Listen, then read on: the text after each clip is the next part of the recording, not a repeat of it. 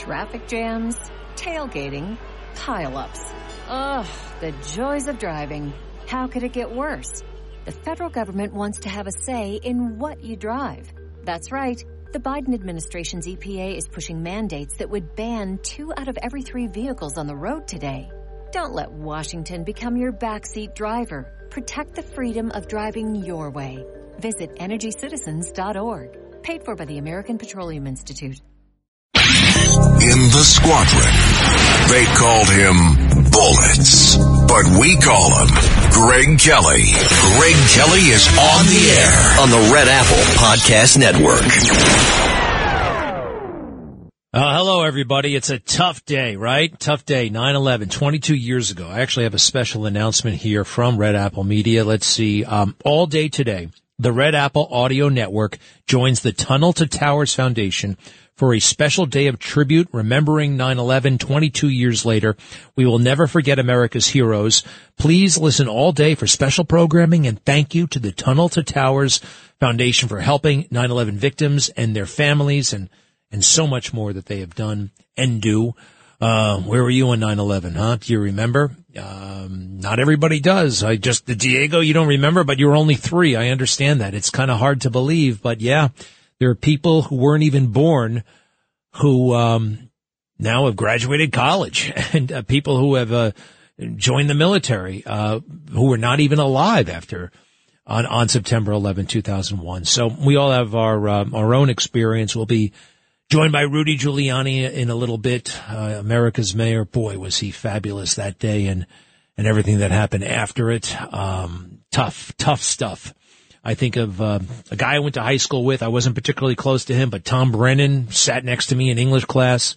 Lost him on 9-11. He was 31 years old, married, kids. Neil Levin, the Port Authority chair. I uh, interviewed him about two months before 9-11 in the World Trade Center. Rodney Gillis, a, an emergency service unit hero, uh, lost him on 9-11. I got to know the family fairly well. And uh, we all know, gosh, nearly 3,000 people nearly 3,000 people. And it wasn't just first responders. It was, and they were amazing. They were so amazing. 343 firefighters, 23 police officers, 37 Port Authority police officers, three court officers, and 3,000 of our neighbors, right? Just pe- regular people who we will never know the full scope of their heroism. So many heroes, but we will never hear the stories because they were, they were trapped and they were helping each other and just, oh gosh, it's, uh, it's tough stuff. It's tough, and um, the world changed, forever changed, right? Forever changed. How are you today, apart from all this, right? How are you? It's 22 years, so it's a it's a big day, 9/11. But you know, it's not like the 20th, and it's not like the 25th. Maybe it should be. Maybe it should be bigger. Maybe it should be smaller. Let me know what you think. But we can never forget. I do remember after um, September 11th, a couple of days, wondering when would be the first time that I would look at the New York Times and it would not be on the front page? And I, I remember guessing it's got to be, it's going to be like five years. And it was about five years. I think it was about five years or something not related to September 11th wasn't on the front page. Um, yeah, life, uh, crazily goes on. You know, did you know that there were some children lost that day? You never hear about the children, but there were, um, two three year olds and a four year old. They were on the planes uh, on the planes. One little girl going off to see Disneyland with her with her mom and her mom's friend. I just saw a list of uh, the ages of those lost. Yeah, all the way to three, and I have to go back to it in a little bit. I'm not sure the oldest uh, the oldest person lost. Um, all right, so how have you been? Uh, Joe Biden had a rough, rough weekend. Uh, they're all rough for him. I mean, this is beyond embarrassing. This is a catastrophic uh, moment for the American presidency. He clearly doesn't know anymore. He can't do the job. There's some basics you got to be able to perform. You got to be able to participate in a ceremony. You got to be able to handle a couple of questions that are not hostile. You have you have to do these things. He can't. So he's over there in Vietnam by the way, he's not going to any significant uh, memorial, which is very strange. The first time an American president is basically blowing off 9/11. I think that's a problem. Um, let's see here. Here he is in Vietnam, and he tells the most bizarre, crazy story. Cut 15. where everyone was preoccupied with the notion of global warming. Not a joke. Did you ever think that? And there's a my my brother uh, loves having there's famous lines from movies that he always quotes.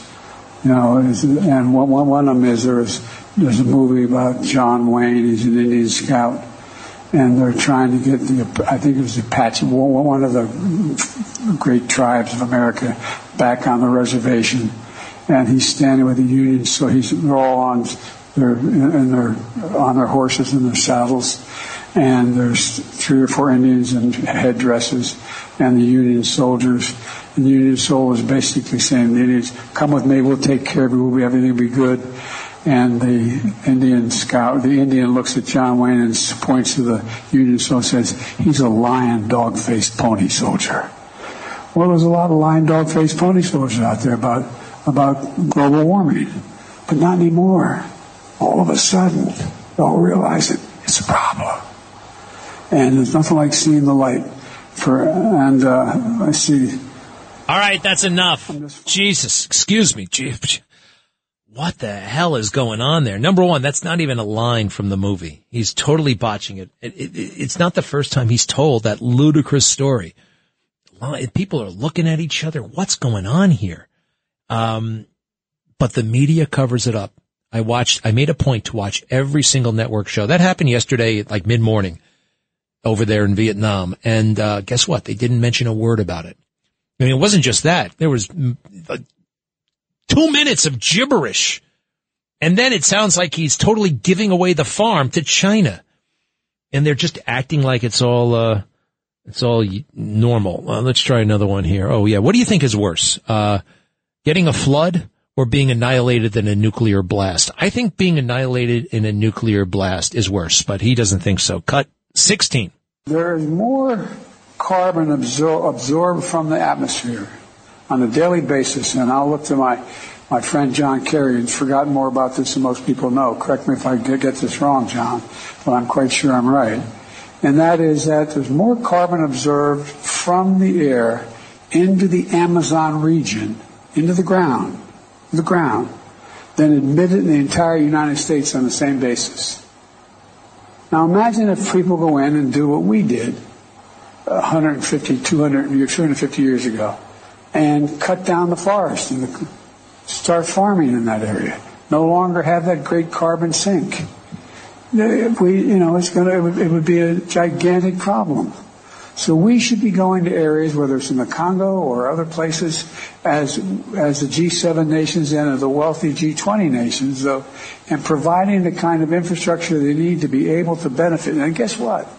In addition to helping the environment overall, and the only existential threat humanity faces, even more frightening than a than a nuclear war, is global warming going above 1.5 degrees in the next 20, 10 years. Stop! Going, getting a little warmer is worse than a nuclear holocaust. He just said that. All right, this global warming thing is a, such a scam. It's a boondoggle. It's a way for these guys to make money and to have something to do. John Kerry, boy, they should throw that guy in jail at this point. All the lies he's been caught in flying that stupid private jet all over the place and trying to fight climb. I'm fighting climb. A man like me must. Anyway, did he? I wonder if he went privately. Oh, he probably got on uh, Air Force One. They're only in it for the power. They're only in it for the money. They're only in it for the fame. And if you're a Democrat out there and you have, you know, let's say you're Gavin Newsom or let's say you're, uh, who else? I don't know. Howard Dean. Who are the other Democrats? Uh, somebody somebody should be chomping at the bit to run against him, but they're not. And you know why? Because they're more loyal to party than country. It used to be obviously country over party. No, it's party over country, just like Russia. How in the hell can anyone listen to that? And if you're, I mean, you name it. I mean, why the hell doesn't Pete Buttigieg for, for, I mean, hell, he ran for president as the mayor. Why not run for president as the secretary of transportation? I don't like him, but I mean, This cannot go on. And oh, by the way, it won't. Now, one of the reasons why they're not running possibly is they're waiting for him to uh, be taken out uh, for uh, another audio tape to drop or an audio tape to drop that will be, as I believe, um, and I've heard, just totally incontrovertible proof that Joe is a corrupt, deeply corrupt man that may have sold out America. I believe that such a tape will be emerging sometime before Halloween. And, uh, so they, they're not going to get in before that. However, I mean, look, I could be wrong, or maybe that tape never becomes public. Gavin Newsom, you're full of ambition. What the hell? You're just sitting there. All right. Uh, look, I don't like you. I don't like, I think you're a fa- vapid pretty boy, but un- unfortunately in American politics, that, that gets you basically halfway there. You're going to sit there and watch this guy utterly fail and just pretend it's normal and the media pretending this is normal. A lying dog-faced pony soldier. You know, he said that before. He said it to a lady, actually. Do we have that clip yet in the one? I just sent it to you. It was in Iowa. He sent it to, he said it to a lady in Iowa, right to her face. And she was just raising questions about Joe Biden. This is back in the campaign. And, uh, she called him, he called her a lying dog-faced pony soldier, which I think sounds to me like sexual harassment. You call a woman, a young woman, dog face? forget the lying, forget the pony, just the dog face part. Uh, that's pretty, that's pretty horrendous, right? Um, uh, I, I, I can, I'm still in a state of disbelief. Am I in disbelief? Yeah, actually, here you go. This is the other lying dog-faced pony soldier. He's walking. Hi, my name is Madison, and I'm an econ student at Mercer University. And it's 2019. Oh, awesome! Um, so I'm going to be a little bit mean for a second, okay? So,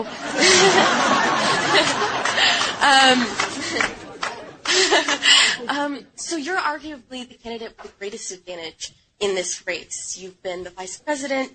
You weren't burdened down by the impeachment trials. So, or in the participation. So, how do you explain the performance in Iowa, and why should the voters believe that you can win the national election? It's a good question. Number one, Iowa's a Democratic caucus. You ever been to a caucus? No, you haven't. You're a lying dog-faced pony soldier. You said you were, but you're, you're now you got to be honest. I'm going to be honest with you. Stop. So when you say something totally um, obscene like that and uh, ludicrous, hopefully you get a big dose of reality. You know, the media gives you a hard time. What the hell was he talking about? That's not a quote. Uh, that didn't happen to Joe. And so he's making the same mistakes. You need a strong media. Uh, you need somebody. You need, as perverse and stupid as the media are, they actually do serve a function when they're, when they're going after both sides equally. And it's not perfect. It's not great. It's not even good, but it serves something of a function. It keeps them like slightly, slightly accountable and they've just totally blown that off. This is like Soviet media. This is like Russia. Um, however, it's great for me to point out the truth in spectacular fashion lately.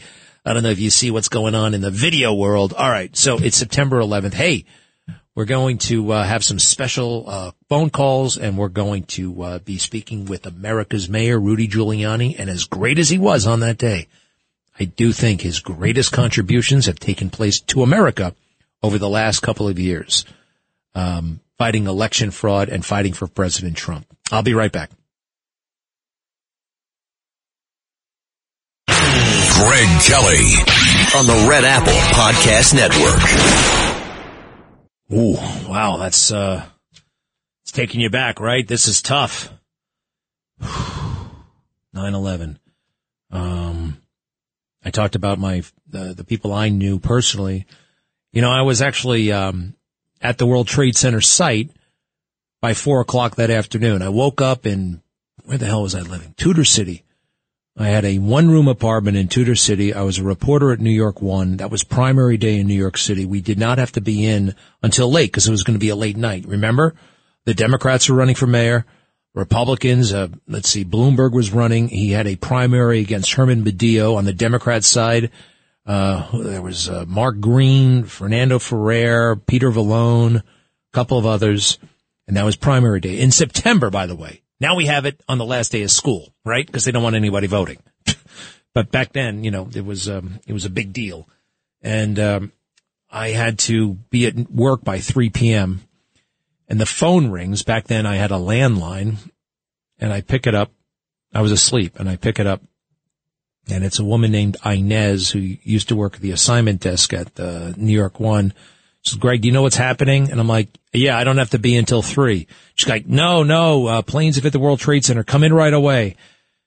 And, uh, I looked down and I could see the smoke and I turned on the TV and I saw one of the towers coming down. To this day, I don't know if I saw a rerun or if it was, or if it was uh, coming down live.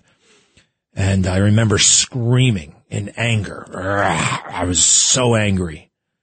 So angry. That was my neighborhood in some ways. My parents lived down there and just the, the, oh God, the awful. I mean, how the hell, what?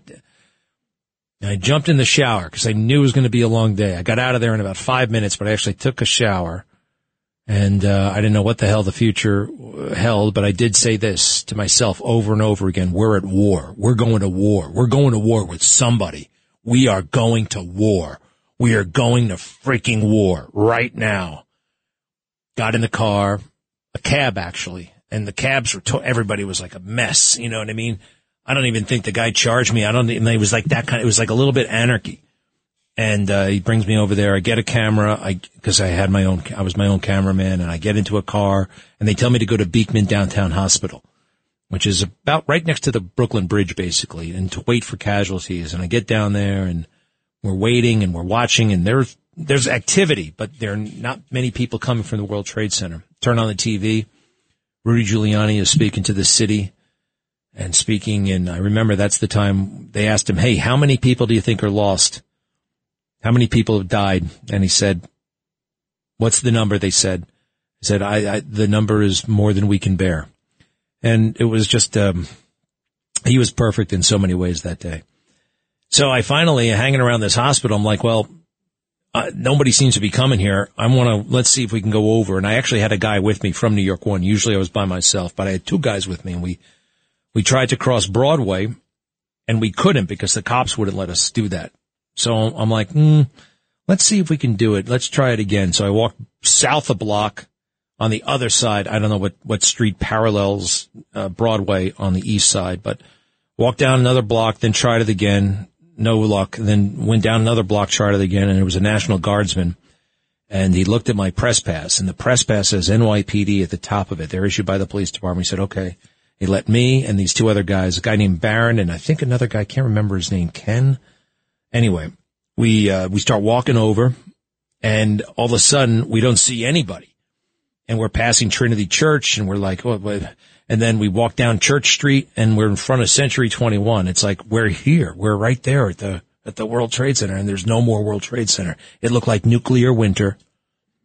Um, you saw the skeleton of the building. Part of it was still standing, you know, low, but still standing, you know, the narrow, the, the iron and the, how narrow the windows were. And, uh, I get on the phone to New York One. I say, I'm here. And they're like, what do you mean you're here? I'm like, I'm right here in the middle of it. They're like, where? I said, look, this is ground zero. I'm right in the middle. And then something, something even, uh, something happened right then and there. I'll tell you when I get back. Greg Kelly, entertaining and informative on the Red Apple Podcast Network. Ooh, yeah. So as I was saying, I was right there in front of uh, uh, the World Trade Center. There was no more World Trade Center. The guy with me was Barron and Craig, and I told them where I was, New York One, and then the, I said I'm in the middle of this thing. I'm at like ground zero, and so the station started to kind of chiron at ground zero. Uh, it's a military term from the atomic days, and uh, I had used the same term about a week earlier on television, talking about the mayor's race, City Hall, Ground Zero, in the mayor's race today, because everybody was showing up at City Hall. Anyway, right around then, um, World Trade Center Seven came down. I didn't know what it was. I just heard this horrible sound, and you couldn't see the building because there was so much uh, dust in the air. And we started running because couldn't tell how close that building was to us or what was happening. And then, then it stopped and then kind of went back for a while and, uh, got some footage and, uh, wow. I mean, um, it, uh, and that was just the beginning in many ways. You know, we thought we were hoping and some people were found in the hours and days after, but that a lot more people would be found. Um, hey, joining us on the phone right now, Raymond Kelly, the longest serving police commissioner in the history of this city. And he was just a couple of months away from taking over the NYPD for the second time right after Bloomberg got elected and they set up, um, I don't think we've seen anything like it ever or at that point in history, a police department equipped to fight terrorism and to detect plots against New York. They set up a whole big brand new apparatus. Uh, Commissioner Kelly, also known as Dad around my house. Uh, are you there? I am, Greg. How are you? Hey, good to talk to you. And, uh, hey, first of all, where were you on September 11, 2001? Where, when, when you got the news that we were under attack, where were you? Yeah, I was working for Bear Stearns. I was not in government at the time. It was between my two stints in, in government. I was in the breakfast room in Midtown Manhattan. Someone came in and said a small plane had hit the World Trade Center. And, uh, you know, people were sort of shrugging. And then just a few minutes later, they came in and said there was a second plane. It was obvious that it was a, a terrorist event. I, I went to, uh, I left the building and went to the site of a new building just a block away that we were, that we were constructing. And, uh, I tried to calm people down. Apparently there was a, a panic. It, it, I was told there was in, in the building. And, uh, ultimately I made my way up to the top floor. Uh, at that time, we were we could see the top of the World Trade Center, and, then all of a sudden someone said to me, look, look at that. The building started to crumble. It was a, oh my God. You know, it was just such an incredible sight. So hard to believe. But it started slowly going down and, you know, behind the skyline. I couldn't, uh, you know, could no longer see it. But you knew, I knew, thousands of people had to be killed in that, in horrendous uh, event. Uh, you know, it was it was such a a earth shaking event, and it was a it, was a watershed event for New York City. We had been attacked once before in 1996 at the World Trade Center. It was uh, I was the police commissioner then, and uh, we uh, didn't know really what the cause was. Uh, only six people died, but thousands were were injured. But we, I think, put an awful lot of faith as a government into the federal the, federal establishment to protect us, to let us know what was going on, and it was clear at that event on September 11th that the federal government could no longer protect New York City that we had to do everything we could to protect the citizens uh, of New York. We felt uh, very much alone. We weren't looking to uh, supplant the federal government. We were looking to suppl- supplement it, but we knew we had to do a lot of things to, to better protect the city, and that's what the Bloomberg administration uh, in, engaged in. Yeah. Uh, you were uh, you were downtown. I know that. My, your mother was in the, in in Europe, so I, I knew your your brother was okay too. He was downtown So, as well, uh, and good in that regard. you right. couldn't, uh, you could not live at home for a couple of months because, uh, uh, Ray Kelly was living with his wife at, in Battery Park City, which is right next door, literally right next door. And the building was out of commission. I mean, it was uninhabitable for how long about? for uh, two months. And uh, then it took a gradual amount of time to, to get back. Uh, you know, it just didn't come all at once. But uh, even accessing the building was very, very difficult from from there on. Hey, you But, said um, something about not being able, like the protecting New York, and we had to do it. We had to take our, uh, you know, we just couldn't sit back and let them do it. How did the federal government? How did they do over the over the next dozen years while you were the commissioner? I mean, how would you rate them? I think New York did superbly and thwarted twelve terrorist attacks, sixteen terror plots, and you know, state of the art. And it was just, uh, but you, you worked closely with them, the FBI, CIA, and I don't know. I mean, how would you, at the end of all that, what, what, was your takeaway? Are are they good? Are they getting? Are they mediocre? Are they bad? Are they okay? Uh, wh- how would you size up the federal government? Well, I think it's a combination of a, of a lot of that. It depends on individuals. It depends on units. Uh, look, we had no successful terrorist attacks during the the uh, 12 years of the Bloomberg uh, administration, even though we had 16 plots against the, uh, the city. And that was stopped as a result of good work on the part of the federal government, good work on the part of the NYPD, and just sheer luck.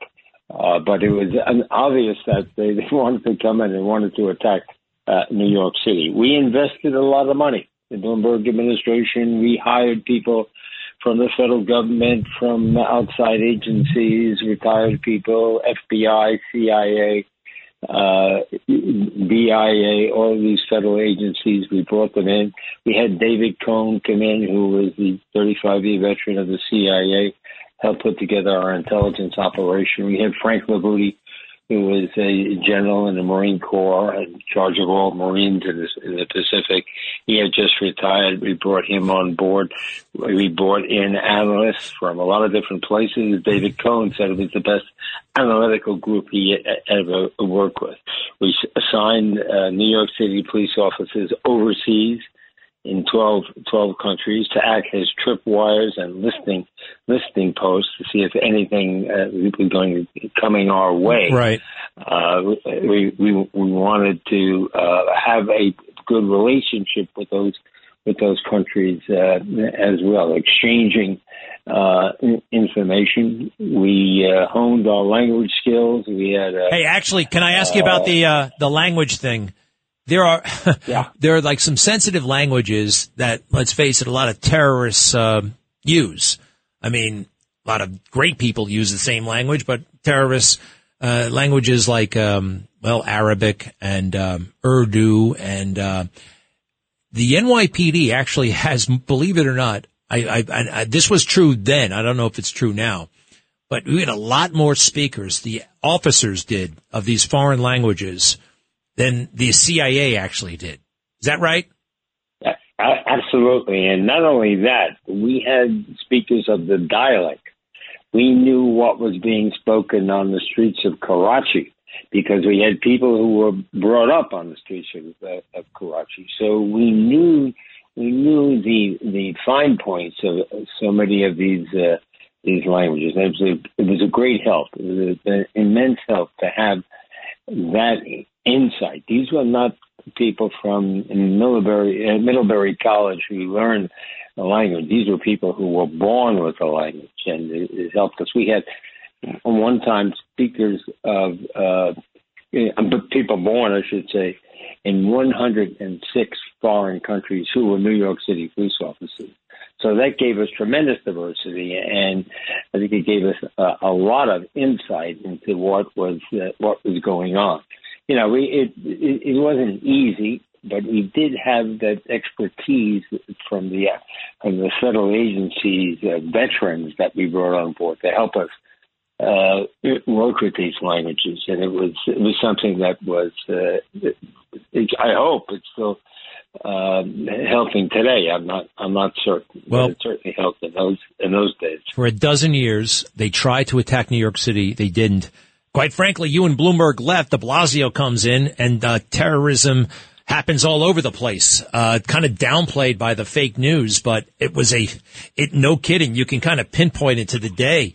Uh, the bombings in uh, on 23rd Street that was Islamic uh, extremism, terrorism. Uh, the maniac on the West Side Highway there who mowed down all those people with a truck, killed those bikers from Argentina. Exactly. Islamic terrorism. Yeah, the police officers attacked as well by radicals. Uh, attacked the hatchet, if you if you recall. And by the way, the 23rd Street bombing, something that was missed, was that was in front of a Jewish uh, art gallery uh, and it had a Jewish name that uh, uh, no one seemed to pick up on, but it, it, it certainly, I think, added to uh, the you know the reasons why this uh, uh, this happened. And it wasn't so, just like yeah, we, we, it wasn't just like a new mayor. Okay, the timing or anything like that. It was messaging from de Blasio.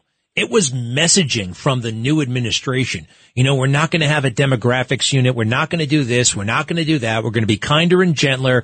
We're not going to profile. Not that you guys were profiling at all, actually. You, you follow the evidence. You follow the leads, but he did not understand any of that.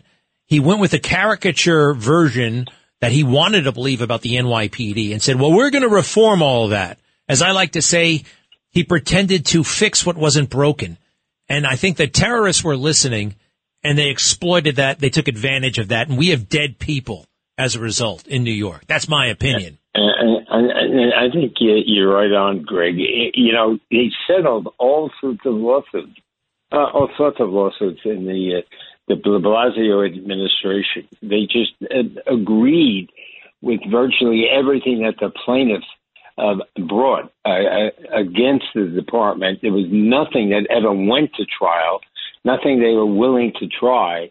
It was, I thought it was disgraceful. Uh, you know, you, you don't you don't give up without a fight. We were not doing anything that was, uh, you know, unconstitutional. We had the top lawyers advising us: Andy Schaefer, a Harvard graduate, Harvard criminal law uh, attorney uh, Doug Maynard. These are people from top law, flight law firms that advised us on everything that we were doing. It's, so the notion that this was somehow, uh, you know, um, uh, willy nilly unconstitutional is just simply wrong. It's another example of, of the fake news just being fake and stupid and not having the bandwidth, not having the attention span and just going with easy narratives, easy liberal narratives, uh, and they do such a disservice. And quite frankly, uh, people can die.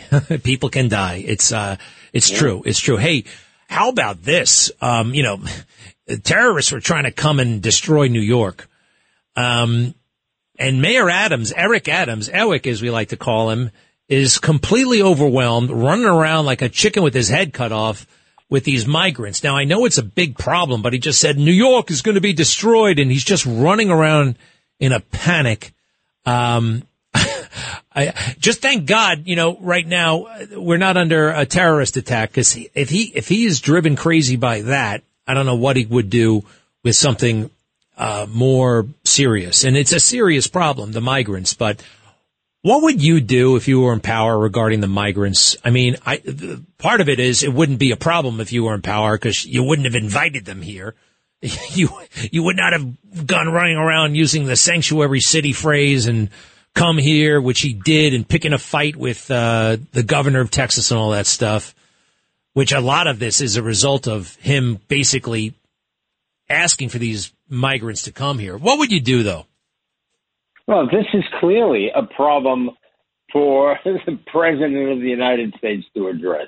And you, just can't beat around the bush. That is the reason for it. He could shut down the border tomorrow. He could go back to stay in Mexico, uh, which was a, a provision under the Trump administration. No, none of that is done. So, so I mean, I, I think it, it certainly be more than reasonable to say we've had enough here. We can't take any more. That's it. We're, we're stopping the buses from coming into the city. They're going someplace else. They're going to Washington. They're going to Delaware, someplace else. That would be eminently reasonable. I don't know what court would say, "Hey, you can't do that." I mean, when you go to court, uh, you know, this is this is a winner for for the city. Yet there's no there's no litigation as far as I know in terms of try try to put that in, in place. There's some kind of weird political motive here that's hard to figure out, other than to increase, uh, you know, voting and voters in the, the Democratic Party, I guess. Uh, but it, it, no, it, it, it is an issue that the federal government and the federal government alone can handle, can control, and the only ones that can uh, and I can stop it. This is not brain surgery. This is not that complex. You know, they're coming in here. Uh, you know, you have a hundred thousand in, in, in the city. Well, what is that going to mean in the future? What's it going to mean for schools? What's it going to mean for jobs? What's it going to mean for for you know, uh, uh, hospitals? You know, all of those things are, are are, going to be and are being impacted by this. And it's, Yeah. it's incredibly, incredibly short-sighted, and obviously, for some political reason, it's being it's, it's being uh, uh, continued. Votes, votes. They think they can, uh, and globalists, maybe they want the cheap labor. Well, look, uh, Ray Kelly, Commissioner Ray Kelly, two times a commissioner, 92 to 94 and 2001 to 2013, uh, longest serving ever. There will never be one like him and, uh, low, record low crime, no terrorist attacks and record popularity. You left, uh, you left that job 72% uh, approval rating. In one poll, I saw 75. It's kind of crazy when you think about it. All right, listen, we got to have you back more often. Ray Kelly, Dad. I don't call him father. You know what I mean? You're my father, but you know there are some households they say father. Father. I've only seen that on television. Have you ever been in a house where they say they call the dad father? No, not in my house. I mean, Dad! Um, Dad, of course. Well, anyway, thank you very much, Ray. Ray Kelly, everybody, and we'll be right back. Greg Kelly on the Red Apple Podcast Network. Yes, all day today, the Red Apple Audio Network joins the Tunnel to Towers Foundation for a special day of tribute, remembering 9-11 22 years later. We will never forget America's heroes. Please listen all day for special programming and thank you to the Tunnel to Towers Foundation for helping 9-11 victims and their families and so much more that they have done and do, um, uh, and will do in the future. Wow. Great, great people. Uh, in other news, um, I'm fasting. I have, um, my new diet is this, no food. I'm serious. It's, it's actually working. I can do it. I don't know. I was born to lose weight this way. I have not eaten anything since Friday. Can you believe that? Yeah. Saturday, Sunday, and I'm not even hungry. I'm not, it's crazy. I'm a little, a little bit hungry right now, but I can totally deal with it. Uh, I don't know. Uh, I'll, I'll tell you later why I did it. I mean, look, I was just, I'm too big. I got too much of a tummy, gut. I hate the word tummy. Um, you know, and I just needed to do something and, uh, I've been struggling. You guys here, I'm always moaning and complaining about it and trying this, trying that. I think this is going to be, I think this is going to work. Anyway, um, it's September 11, 2001 and Barbara joins us from Huntington Bay. Uh, hello, Barbara. What are you thinking right now? Hi, Greg. Uh oh. I've been here from his experience and his insights. And also, I have a few thoughts on 9 11. Um, 22 years ago today, when, tour- when terrorists destroyed the Twin Towers of the World Trade Center, they attacked not only New York City, but the idea of America itself. Thousands who died that day were not as combatants, but as Americans living the liberties of our constitutional republic. These Americans lived, worked, and visited this city where the rule of law and goodwill toward others prevailed in spite of human imperfections. Hundreds of them chose as their life's work to rush toward danger when help was needed. On September 11th, they perished in harm's way. We pray with deep compassion for all who suffered and died that day and pray for the comfort of their loved ones. Let our lives reflect respect and appreciation for the liberties they were given no chance to defend that day. We honor them by living those freedoms and preserving them for their loved ones. May they rest in the arms of the Savior of us all. Very, very beautiful, Barbara. So beautiful. Thank you, Barbara. Wow. A national treasure, Barbara Samuels. Um, well, September 11th. Where were you? Where are we going as a country? And look who's driving this ship. Joe Biden, please resign. Greg Kelly, entertaining and informative. on the Red Apple Podcast Network. Hey, um, that guy from Pennsylvania, uh, the the escaped murderer, he's still out there somewhere. They can't find him. How the hell can they not find this guy? Uh, they had a big perimeter set up, and then the cop is like, "Well, not all perimeters are uh, impregnable. You know, you can get." I'm like, "Well, uh, then then then it's not a perimeter. Maybe it's not a perimeter at that point. Uh, call it something else. It's not a perimeter." I don't know. I mean, I feel like there's a very strange thing going on in America and with the psychology of uh, Americans. Let's see, Danilo Cavalcante. Yeah, he killed a guy. He killed his girlfriend, actually. Really bad dude. They think he killed somebody in South America before he came to the United States. How old is he? he? Looks like he's like 22 or something like that. Anybody know how old he is? Let me know how old he is. So he's out there somewhere. And I think one of the problems is, and I'm looking at Lieutenant Colonel George Bivens, and they may find him in 10 seconds. I mean, I, I don't know. I, I have a feeling this is happening a lot in life. Everybody is looking at their phones all the time, even investigators. Um, and everything must be on a computer. And if it's not in a computer, it's like, well, what do we do now? I mean, uh, you walk into these rooms and they don't have a great big whiteboard. Sometimes you need a great big whiteboard. Sometimes you need to, I think the, um, computer has given us all tunnel vision. I mean, I'm still baffled at how the hell they didn't find Rex Heuermann, the uh, alleged, um, Gilgo Beach serial murderer. They should have found that guy nine years ago. Nine years ago, they had enough information to find him. Easy for you to say. Yeah, uh, you know what? It was easy to find him. It was easy to find him. They should have been able to find him. What did they know about Rex Heuermann? In 2011, they knew he was uh, six foot five. They were looking for a guy who was very, very tall. They knew he drove a Chevy Avalanche, and they knew he worked in Midtown Manhattan and lived in Massapequa Park. Did you know they knew all that stuff? How many big guys with a Chevy Avalanche commute to Midtown Manhattan from Massapequa Park with the Chevy Avalanche? There's one, and his name is Rex. And they finally got him. Now, thank God the new regime took over there. Commissioner Harrison and uh, the DA there, Tierney, great guys. They were able to do it basically right away. As soon as they, they got there in January, they set up the text force in February. They found the guy in March. They knew who they were looking for. I mean, they, they, they, they ID'd him and they followed him and they built the case. And so, um, I don't know. I feel like America's losing it somehow, losing it. And, you know, we can't ever forget we are Americans and, and think about our history. Think about the gutsy people who came here. That's us, right? That's us. Think about the flight, flight 93, United 93. Hey, my friend Lauren from Queens points this out. You ever, uh, Flight 93, of course, uh, was on its way to the capital, we think, and the passengers, it was the first counterattack, really, uh, of 9-11. There may have been some on other planes, but this was the first successful one.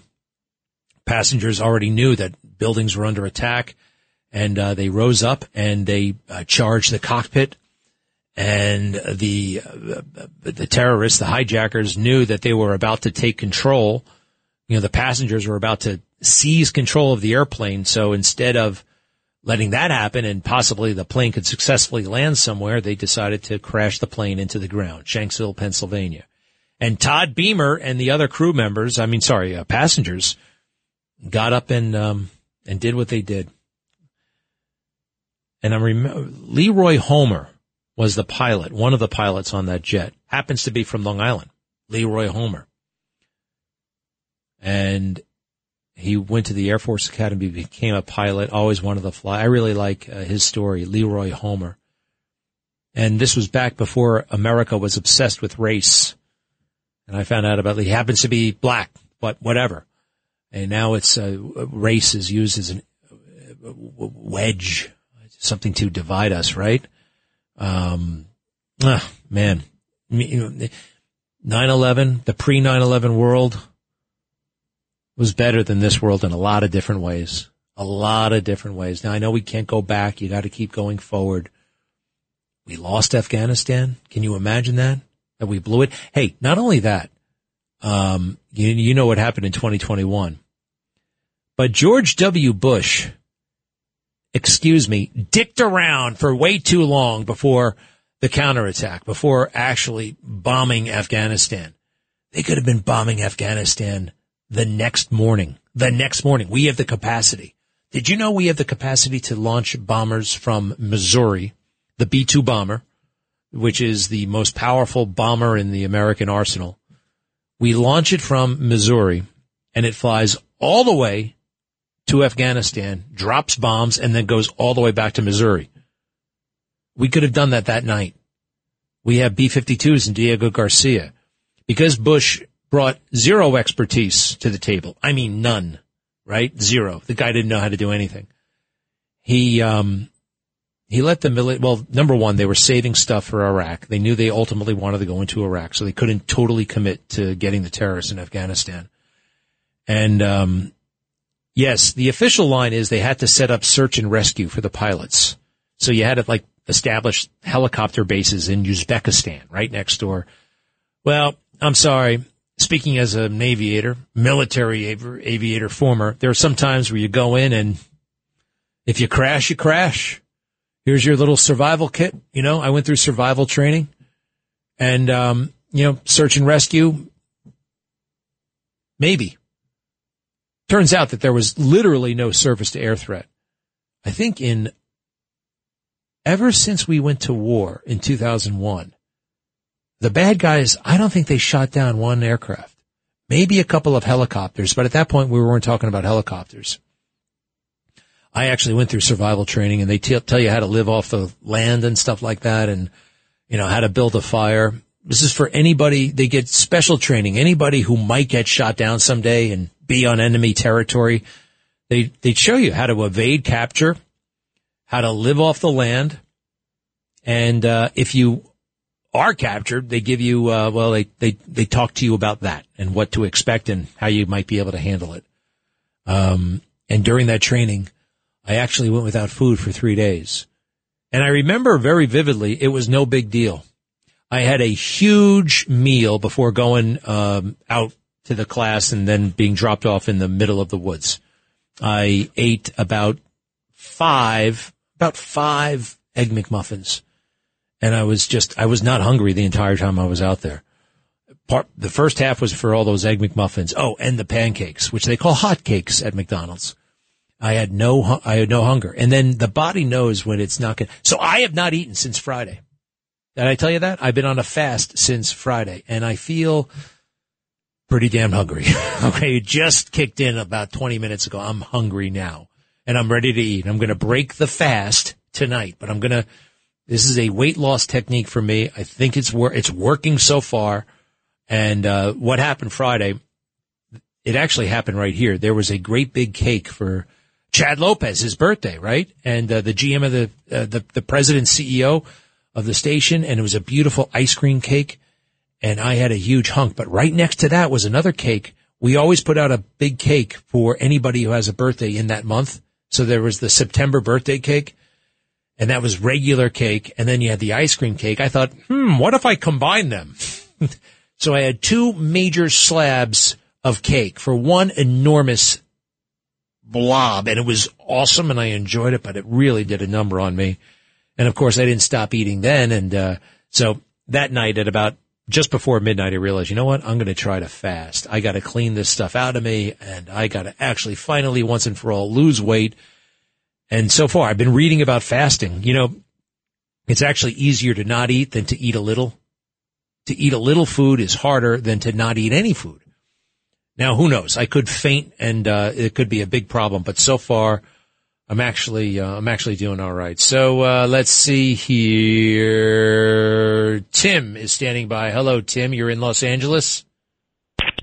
Yes. Uh, what's going on there, Greg? No, um, you're not, Tim. What's up with you in the games? All right. Stop it, Tim. You know what? You know, I don't like it. You play these games all the time. You know, you're rich from Poughkeepsie. You're Joe from Montauk, and now you're Tim from Los Angeles.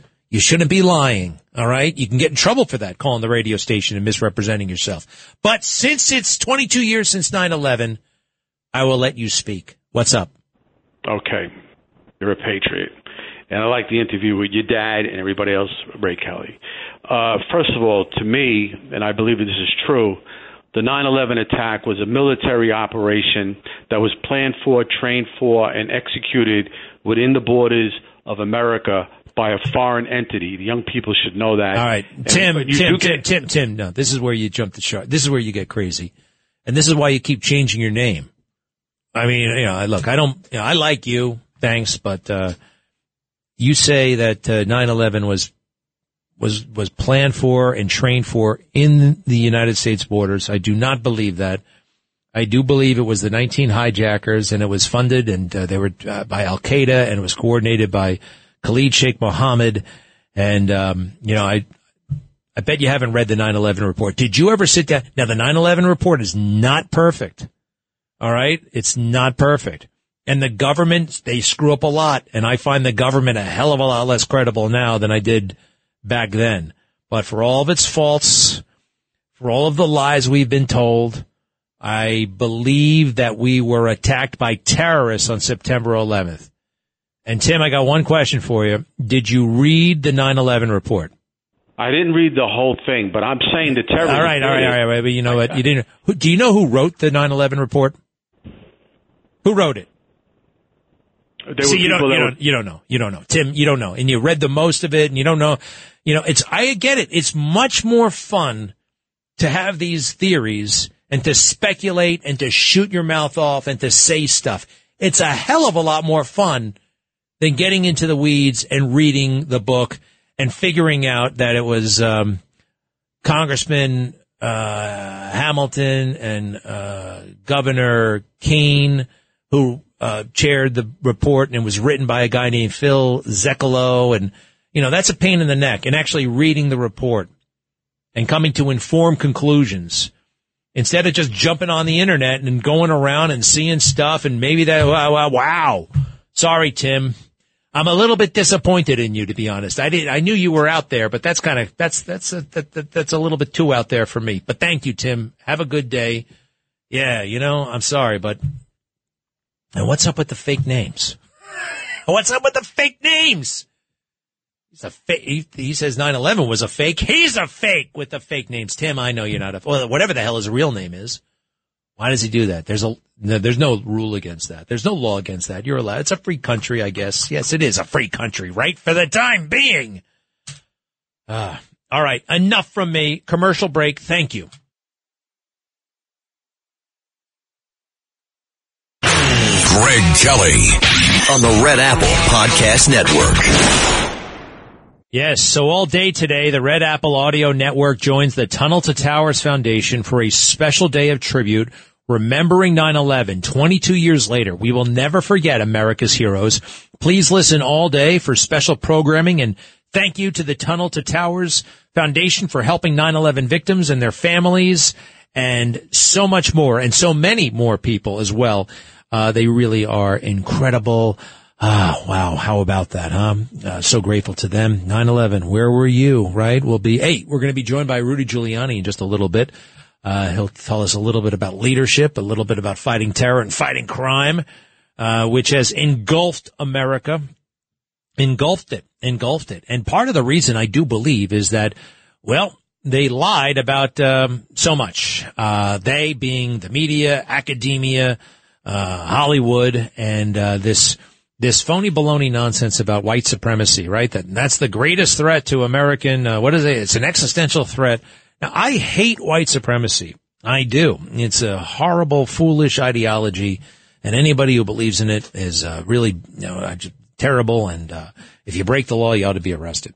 But there are about six people who believe in that crap, and um, the real crime that is out there all over the place, well, we're lying about it. We're lying to ourselves about it. We're not having an honest conversation. You know, America's having a ludicrous and silly conversation about race to avoid having an uncomfortable conversation about race. An uncomfortable but truthful one. And one, um, you know, uh, if America started adopting policies that did not discourage fatherhood but encourage fatherhood, especially in the black community. And I don't like saying community because there's no such thing as a white community, but you know what I mean. No matter what you look like, you know what I mean. Barack Obama. Well, he unfortunately didn't start a conversation. He said one thing and he got slapped across the face and he never brought it up again. Hey, I'm looking at a horrific attack in Chicago. Let's see here.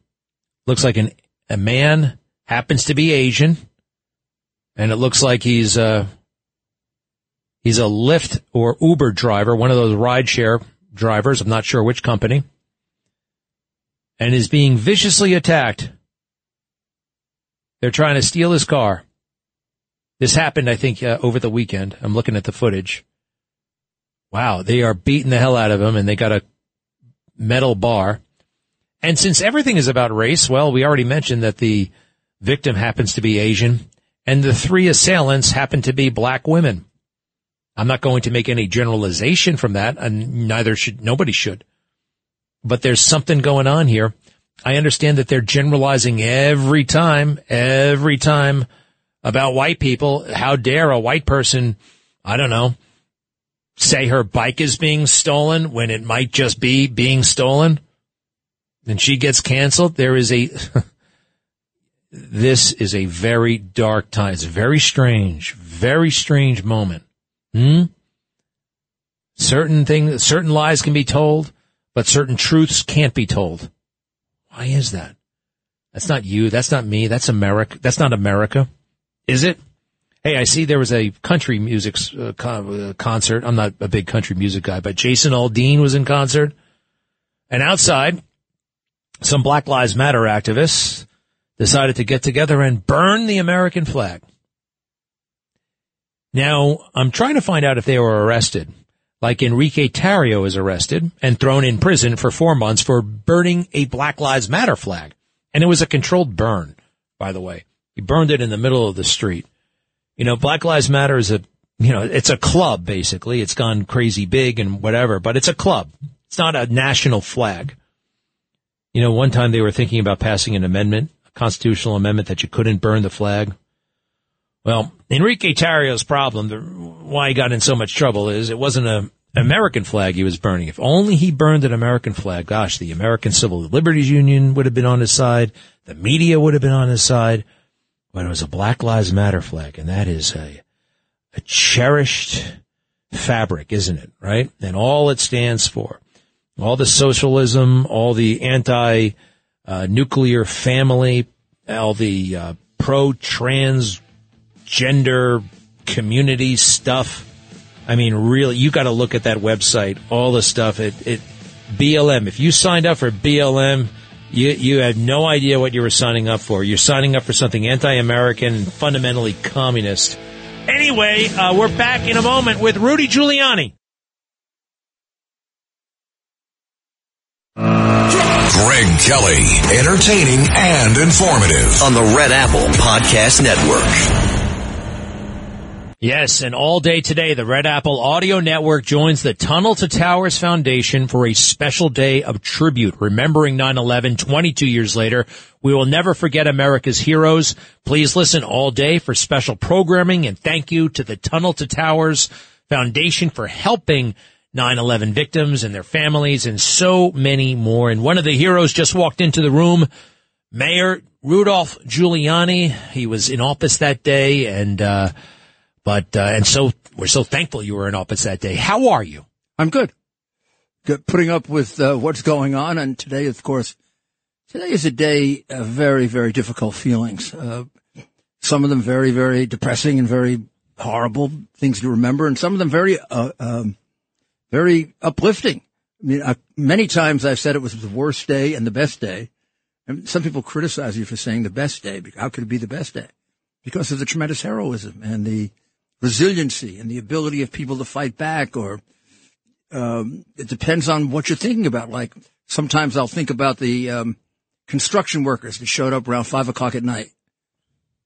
All of a sudden, I'm standing there with a group of firefighters and police officers and my commissioners, and I see the uh, maybe a hundred men walking toward the site, and uh, can't quite figure out who they are.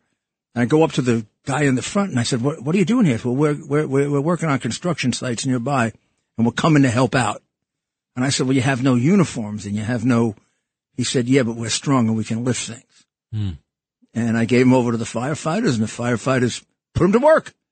And, um, things like, things like that or the, or the firefighters who put the flag up that immediately evoked Iwo Jima. You know, it, it, it kind of said to you, can this generation handle it? And now you see this generation doing exactly what their fathers and, and grandfathers did. Yeah. Basically say, we're going to fight back. And then, and then, you know, today as I was walking out and I was feeling kind of good, you look at the names, particularly the names you don't know. And I say to myself, oh my goodness, I, mean, I, I probably know as many as anyone would of the people who, who died. There's so many I didn't know. These poor people, their lives just taken away. Impossible to explain. The guy's an accountant. He's delivering a meal. He's uh, the head of a company. He's uh, there for to pay a bill, and he's dead for reasons having nothing to do with him, and for reasons that have to do with evil, really, with an evil interpretation of uh, Islamic extremism and hatred of the United States. This this uh, hatred that we've had to deal with, maybe because we're such a successful na- successful nation, and because uh, we prove when we're at our best their the the errors of their insane ideologies, whether it's communism or Islamic extremism or Nazism, and uh, for that they hate us. They didn't get the terrorists, Osama bin Laden, the rest. They did not get. I, I, I can't figure out their strategic game. I think they mm-hmm. uh, they were it was they were punishing us for our support of Israel. Our support of Israel became stronger, right? I mean, we, we, there's no separating us from Israel. Correct. And, but whatever strategic aims they had, they did not fulfill. I don't think. Well, not in the short term. In the short term, they did not. You're absolutely right. First of all, I think their uh, goals were greater than we even realized. I think they thought they were going to crush us. And I think that, um, you know, they, they attacked our military, our military, what they would consider our military center, the Pentagon. They attempted to attack our political center. That would have been either the Capitol or the White House. And they, they attacked what they regarded to be our financial center. Yeah. Now they probably, they probably should have attacked the, the uh, stock exchange rather than the, the, World Trade Center. But to them, the World Trade Center would, would evoke the center, New York, trade, finance. And I think they thought they were going to crush us because up until then, we looked like a pretty weak country you know, and bin Laden had attacked us several times. Clinton's responses were pathetic. They were pathetically weak, uh, which, you know, reminds you of Chamberlain and Hitler. And I don't know when we ever going to learn that you do not, you do, you don't coddle bullies. You just make them worse when you do that. And Democrats love to do that. And, um, I don't think he, he expected the response that he got out of Bush. I don't think he expected within five weeks, they're going to be destroyed in Afghanistan. I kind of, well, I pointed out, I wish it was even sooner. I mean, some of us believe that that was one hell of a head start he gave Al Qaeda. Oh, oh, yeah, I, I, I, I think it should have been sooner also. Uh, can I but ask I'm you this? It happened. You said in the short term they didn't reach their goal, but long term, what do you mean well, by long term? They are so much more patient than us, right? So I'm standing there today feeling very different than I ever did before. And uh, I had to leave early anyway, but I left earlier. I just couldn't be there with Mayorkas and and um, and Harris and I mean they're giving our country away. And I, am standing there, and every every time I confront 9/11, and I've gone every year, but the year that I had an operation on my knee, and uh, almost every year, certainly up until Biden, even through Obama, I always felt we were better prepared for terrorism. Right. In fact, I'd, I'd be questioned about that, and uh, uh, during uh, well, let's say 2008, 2010, 2011. Yeah, we, we, we now have, uh, uh, many, many more units in police departments like we had in New York, which, you know, we, we had and your dad improved and Bloomberg improved and they have them all over America now. This is the first time I actually feel, and maybe I didn't think about it the last couple of years. We're, we're in much more danger now than we were on, on, on, in, in 2001 uh, we literally have an open border in which, unless you're a stupid terrorist, you're sending people to the United States. Yeah. I mean, you have to be out of your mind not to take advantage of it. You know, um, if you don't mind, you saw Kamala Harris there, the vice president, and um, she said this a while back, and I'd like to play it for everybody. Not only a place on our calendars, but a place in our collective memory. December 7th, 1941, September 11th, 2001, and January 6th, 2021. um, January 6th, you know, putting it on that level. And they've done it for political reasons. And I think that they actually have distracted law enforcement. The FBI now consumed with January 6th and sending SWAT teams to get these, you know, goofballs with the crazy hats. That has this, those words have made us demonstrably less safe. Yeah. If I have to explain the difference between uh, January 6th and the first two things that you mentioned, then I can't even talk to you. I mean, there's no point even talking to you. Uh, how, how can you possibly compare the two things? Uh, even if we took the exaggerated version of January 6th, before all the truth has, you know, virtually cut it in half, a quarter, uh, you know, six, uh, four people didn't die that day, uh, based on the protest. No one died that day based on the, there was not a single person found with a gun. Uh, there's no insurrection plan. Uh, the whole idea of insurrection is is garbage. I mean, it's complete. It's in the it's the it's in the mind of Trump derangement syndrome sick people. Uh, an insurrection without a gun, an insurrection without a plan of succession, an insurrection that n- no one knew who was in charge of it. Uh, and it's it's totally out. It's it makes no sense at all. But I I am concerned that that emphasis. You're, you're, absolutely right. You're absolutely right. And, and imagine uh, we waste time. Just think of all the money we wasted on that. That could have been spent on securing a country against Islamic terrorists. Instead, what we've done is uh, we have broken down our single biggest defense against Islamic terrorists, which is stopping them at the border. If I if I run ISIS, I would be stupid not to be sending people into the United States in large numbers. I'd be I'd be I'd be an, I'd be an irresponsible leader of ISIS. So listen to this. There is a new deputy commissioner for terrorism at the NYPD. Her name is Rebecca Weiner. And she said, what are you, you know, what are your priorities? And the second priority she mentioned is fighting white supremacy. In New York. I mean, I, I, I am very much against white supremacy. If you, if you find it, I'll fight it. But you better find it. It's I mean, not, it's not a factor. It's just not a factor. No, it's a, it's an exceptional weird thing that happens here and there. Hey, can I ask you, do you ever wonder what life would have been like for you had we not been attacked?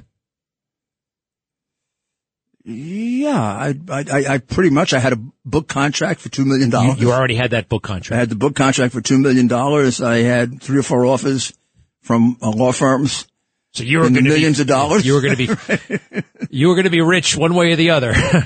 yeah, life would have been very comfortable. And, um, uh, but do I regret? Do I regret what the?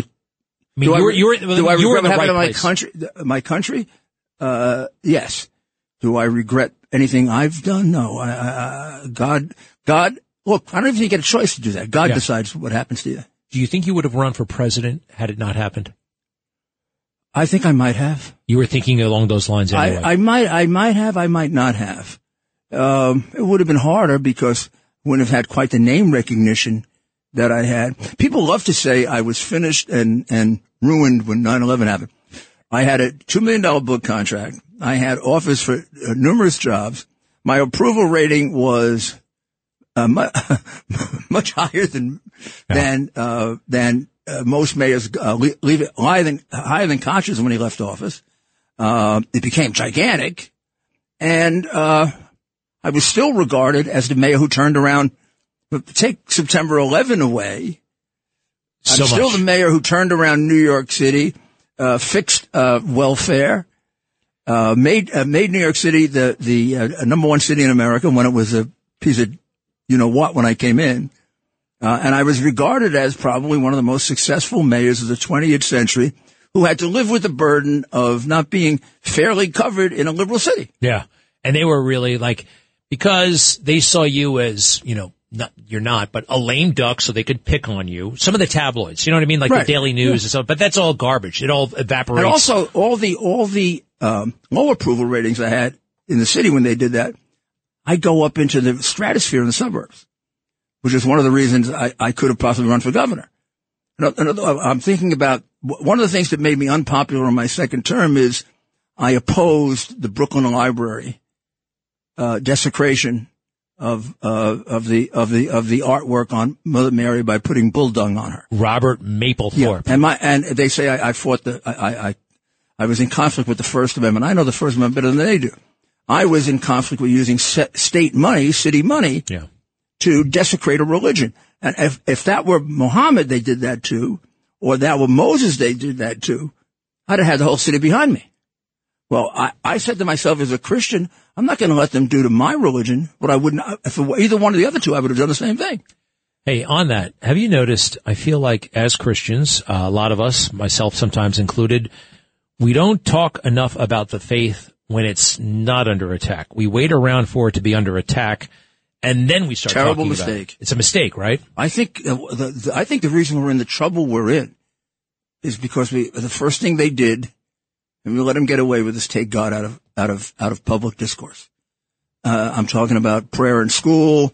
Uh, uh and any displays of religion. It's as if it's as if they're it's as if it's satanic. You can wear an LGBTQ pride whatever with greater acceptance than wearing, say, a cross, a crucifix. Correct. And that's quite frankly on a lot of us Christians for not spreading the word, for not talking about the remarkable gifts that are available to each and every one of us through uh, the blood of Christ and God Himself and reading the Bible. I mean, look, I can play the culture wars I'm up there. I, I'm pretty good at fighting them, but forget about that. We have an obligation to talk. And I think you told me once, you actually, you know so much about theology, don't you? Well, I, I was, I wanted to be a priest for a good deal of my life. And I took five years of theology and five years of Latin and I was preparing to be, uh, to be a priest. And I changed my mind in the second year of college.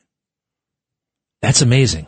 And by the way, uh, yeah, back then, obviously there were more people considering the priesthood than there are today right? It was like Sean was, Hannity and me. Sean Hannity too. he was he was in the minor seminary. Why? What? When you were thinking about it, what was motivating you along those lines? What was it about the priesthood that you thought maybe I should do that? Serving people. Hmm. I mean, to me, Christianity is summed up in, you know, I'll get judged uh, by Jesus and by God based on how I dealt with the least of His brethren. I think He gave us the way to heaven, and He said, you know, how are you going to deal with them? they're me. And I think serving, I think serving people, uh, and, with whatever talents you have. I mean, what, what is it you, uh, we can't do everything, but what are the things that you can do to help people? So I look at, I looked at being mayor very much the same way as I looked at being a, being a priest or if, if I had, been, or, or a lawyer. My job is to serve people and to help, help people where I can, use my talents for that. And I think that's where, when you feel most fulfilled when I, when somebody comes up to me and says to me, Mayor, you know, thank you. You gave me the work ethic. That's worth all the criticism, all the, just one person can come up to me and say that. The work ethic? Yeah, I have, I just had somebody do that a couple huh. of days ago.